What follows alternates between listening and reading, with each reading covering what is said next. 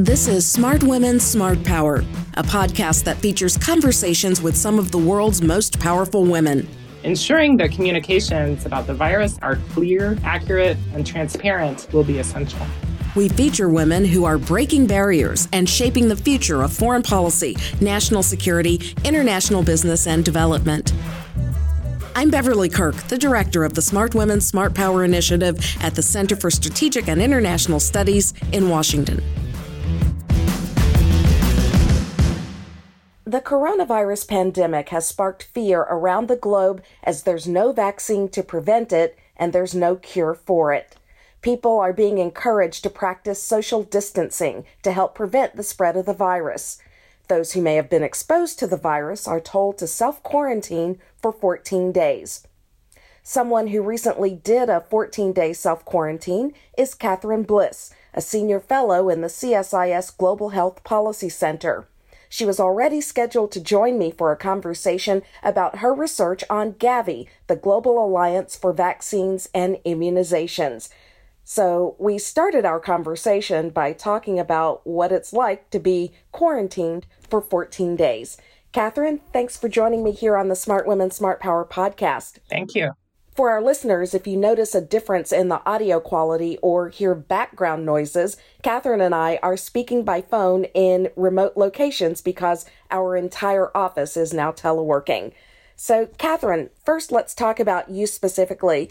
Um, how talk talk about how you were exposed to coronavirus. Sure. So on March 7th or 8th, my family received a notice that we might have been exposed to a confirmed case of COVID 19 or coronavirus in the district. So we learned that DC Health was asking everyone who might have been in the presence of that case to self quarantine until 14 days after the last known contact, which in our case was March 15th.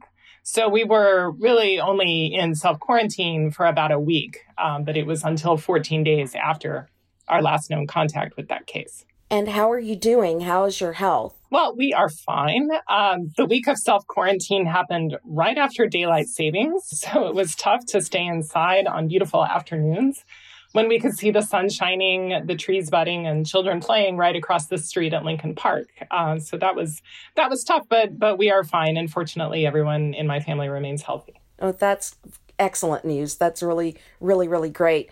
Now, let's talk about the self quarantine because I think our listeners would be curious.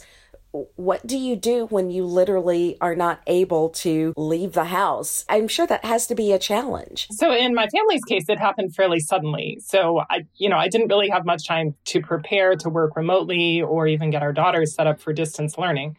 Uh, on the other hand, you know, my husband works in DC for a West Coast design firm, so he was already completely set up for remote work. Fortunately, we had done a big weekly grocery run that Saturday and actually had a menu of meals planned out, so food wasn't too big a deal. But toward the end of the week, we had to order some groceries to be delivered, and it was the first time we had ever done that, so that was kind of interesting. Somehow the contents of our cart were a little bit off, and we wound up having something like four pounds of green beans delivered you know, with extra time, I dug out an old green bean casserole recipe from the 70s that my mother used to fix. Fried onions and sour cream. It was definitely not diet food. Uh huh. You know, it was actually pretty good. so uh, we did a little menu experimentation as well. Well, it sounds delicious. I guess cooking uh, and the family time is one of the, if you can say there's a benefit to being quarantined, I guess maybe that's it yeah, we spent the time in different ways. You know, at first it seemed like we were obsessively checking news about DC Health and the various coronavirus trackers, you know, some of which I follow anyway because of my work with the Global Health Policy Center. But also, you know, with our daughter home, we were trying to come up on our own with lessons so that she could keep up with her class. Uh, she drew a map of coronavirus cases and some pretty amazing uh, drawings of what the virus might look like, plus an essay on what self quarantine was like from a seven year old's perspective. Uh-huh. But sometimes, you know, it felt like my husband and I had to do high level negotiation to get time on the computer or the phone, kind of a tag, you're it, handoff on the stairwell as one or the other of us walked up to the third floor office. Uh-huh. Probably for me, the best part of the time was taking our daughter over to the park to run around and burn off energy at off hours when there were very few people around. So remember, this was actually actually when schools and offices were still open. So things were pretty deserted in the middle of the day and we could get a little bit of exercise. And then as a family, we got to catch up on some videos. We have been watching the stop motion series called Shaun the Sheep about the adventures of a clever sheep and a bumbling farmer and his dog somewhere in rural England. There's actually no dialogue, just a lot of bleating and occasional mumbling. And so it's quite funny. What advice, before we talk about your work that's actually sort of linked to this space, uh, before we do that, what advice do you have for anyone who might be listening who might be in the in a similar situation? Uh, and what do we need to know about the spread of the virus since there's an increasing likelihood that many more of us may be exposed? In some ways, the week of self quarantine reminded me of when I was living in Western Massachusetts in kind of a rural area. And there was a big unexpected April snowstorm that knocked out power and made it impossible for me to get out of my house for about five days. And so at the time, I basically hunkered down in my living room near the fireplace. I cooked couscous, you know, in a camping kit over the fire, and read and did work by sunlight until it got dark and I went to sleep. So by comparison, you know, the self quarantine in nice weather with access to power, gas, and water was pretty a pretty good deal. Now that so many people have shifted to telework, you know, I don't think it will be as challenging to get set up to work remotely. A lot of schools have sent home work or set up folders with lessons and exercises to download. And I think parents won't necessarily be scrambling on their own to come up with lessons. For my family, during the week of self quarantine, you know, and now, keeping in touch with the outside world is important. It seemed like we were in a little more frequent contact by text or phone with extended family, friends, and neighbors people were incredibly generous and you know sort of checking in offering to pick up groceries or drop off games and art projects and our daughter did you know some facetime video chats with her friends um, you know, which was really nice. On each side, they were wandering around the house and showing each other their rooms and the kitchen. And she actually had a video piano lesson with her teacher. So I fear I may have lost my iPad to that cause, but, you know, I think that there are ways for people to stay connected and, you know, to share jokes and, and fun with each other, even in this time when we really have to maintain distance and not be so socially connected in person. Well, let's turn to talking about your work with Gavi, the Global Alliance for Vaccines and Immunizations. Let's start by just, for those who may not be familiar with it, what does Gavi do and how does it work?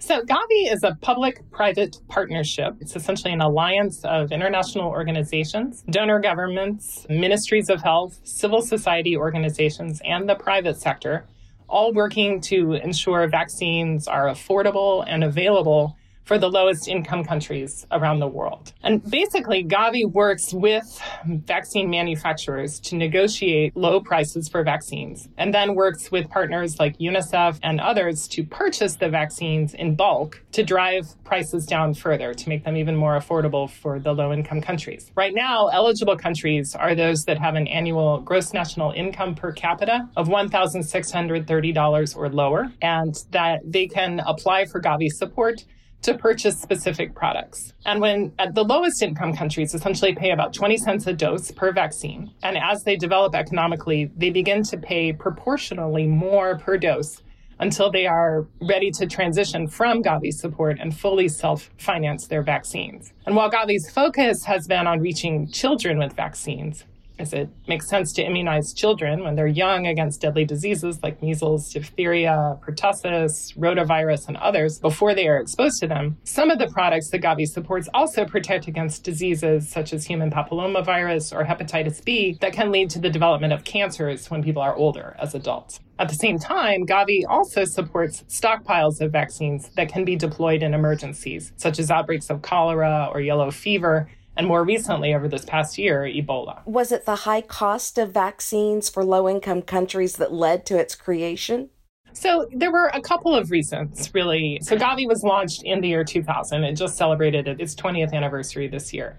And if you look at historical data for immunization coverage, that is, you know, sort of the extent to which a population has been immunized against specific diseases, global rates from the 1980s to the late 1990s really didn't change very much and remained sort of on a global average pretty low. And you know, a lot of times experts will look at what percentage of the population has had the recommended three doses of the diphtheria, pertussis, and tetanus vaccine.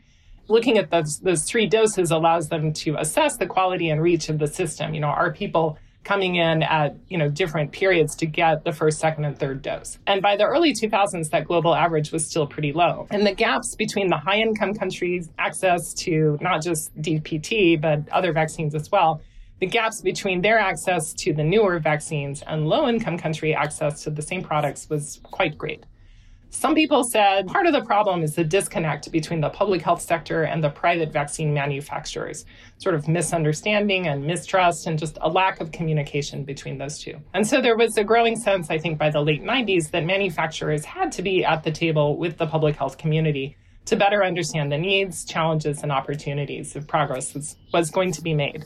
And so Gavi was really launched at the World Economic Forum in Davos in 2000 in order to bring those diverse sectors together to advance access and affordability of those vaccines in the lowest income settings. If you look at historic data for immunization coverage, which is the extent to which a population has been immunized against specific diseases, the, the percentage of the population, global rates from the 1980s to the late 1990s really did not change very much. And one measure that people use uh, to really understand the quality and reach of the system is uh, how much of the population has had the recommended three doses of the diphtheria, pertussis, and tetanus vaccine.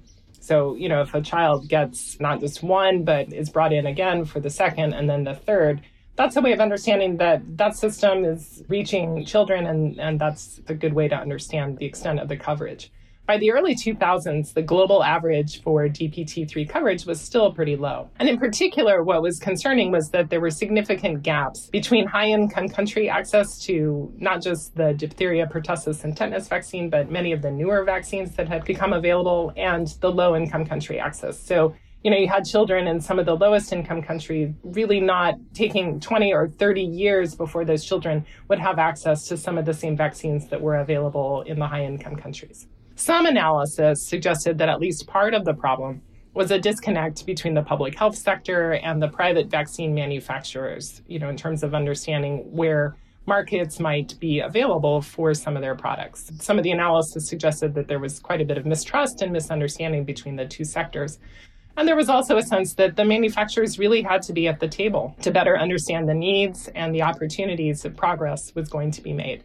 And so, for that reason, Gavi was launched at the World Economic Forum in Davos in the year 2000 really as a way of creating this kind of alliance between governments, international organizations, and the public and private sectors. And you recently released a brief on the efforts to continue the funding for the next five years for immunizations of children and the emergency vaccine stockpiles. Talk a little bit about the funding structure and what's needed now and will the coronavirus emergency that's going on right now have an impact on the efforts to continue this program? So, Gavi has estimated that it needs $7.4 billion from donors, both governments and the private sector, to carry out an ambitious work plan for its next strategic period, which is calling Gavi 5.0, which is the period between 2021 and 2025. And the alliance, you know, is basically saying that that additional 7.4 billion dollars will allow it to deliver more than 3 billion doses of routine immunizations and also fund emergency stockpiles of vaccines such as those for Ebola, cholera, and yellow fever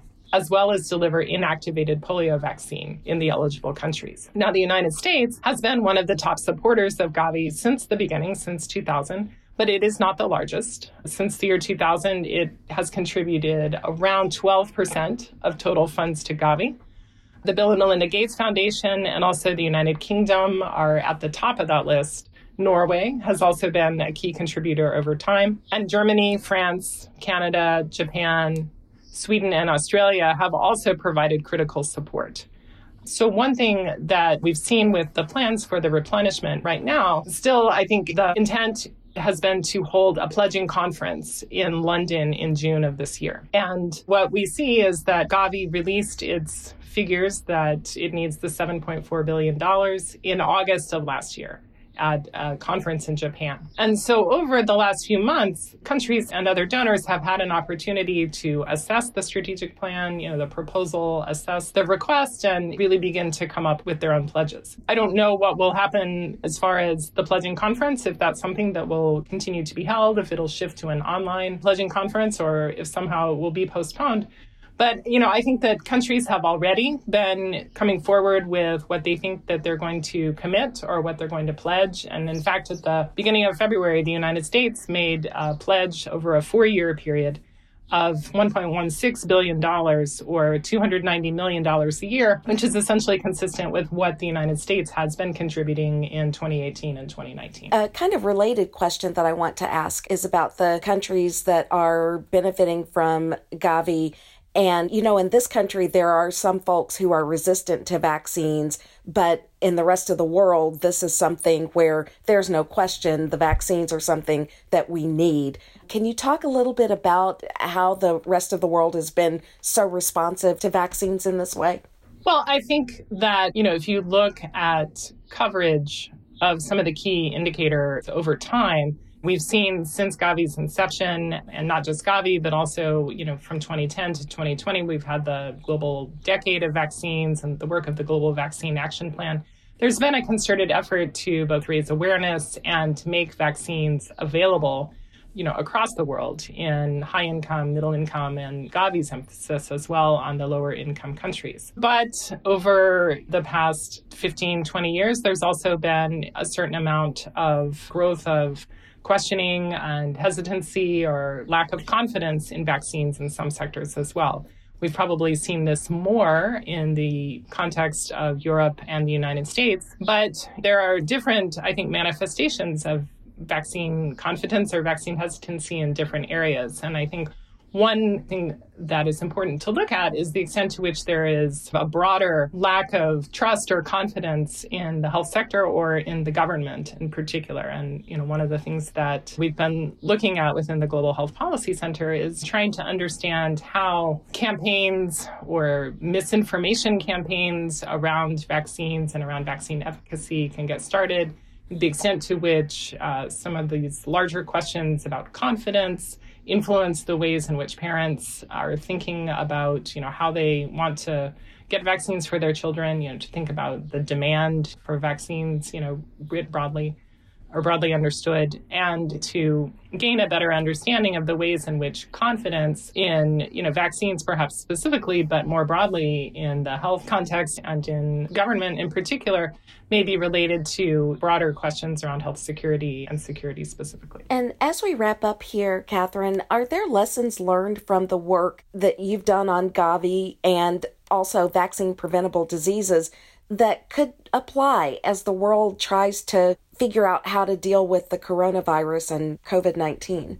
So, Gavi leadership have said that when a vaccine for COVID 19 is ready, Gavi will be prepared to help ensure it gets to the vulnerable populations in the lowest income countries. So that's something Gavi has already been doing with the Ebola virus vaccine that became available last year, and they've said they're ready to step forward when something is available but we you know we don't know when that's going to be. So i think you know in the interim one thing that the work that we've done and that many other people have done on vaccines in recent years it really shows that this demand for vaccines and medical interventions is closely related to parents or or people's trust in the health system and in health authorities. And one thing that that means is for providers and scientists and you know experts to you know really meet people where they are to speak clearly in terms that they understand about disease risk and how interventions work and how prevention, like vaccines, can also work.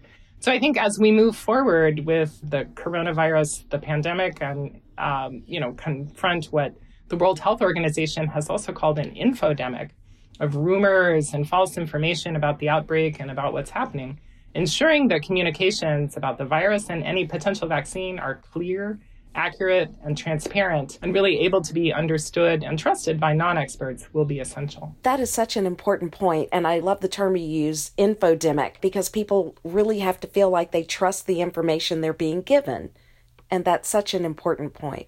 Katherine Bliss, thank you so much for being with us here on the Smart Women, Smart Power podcast. I really appreciate it. Well, thank you. Subscribe to the Smart Women Smart Power podcast on Apple Podcasts, Spotify, or wherever you listen to good content. Be sure to follow us on Twitter at Smart Women, and I'm at Beverly Kirk. Thanks for listening. See you next time.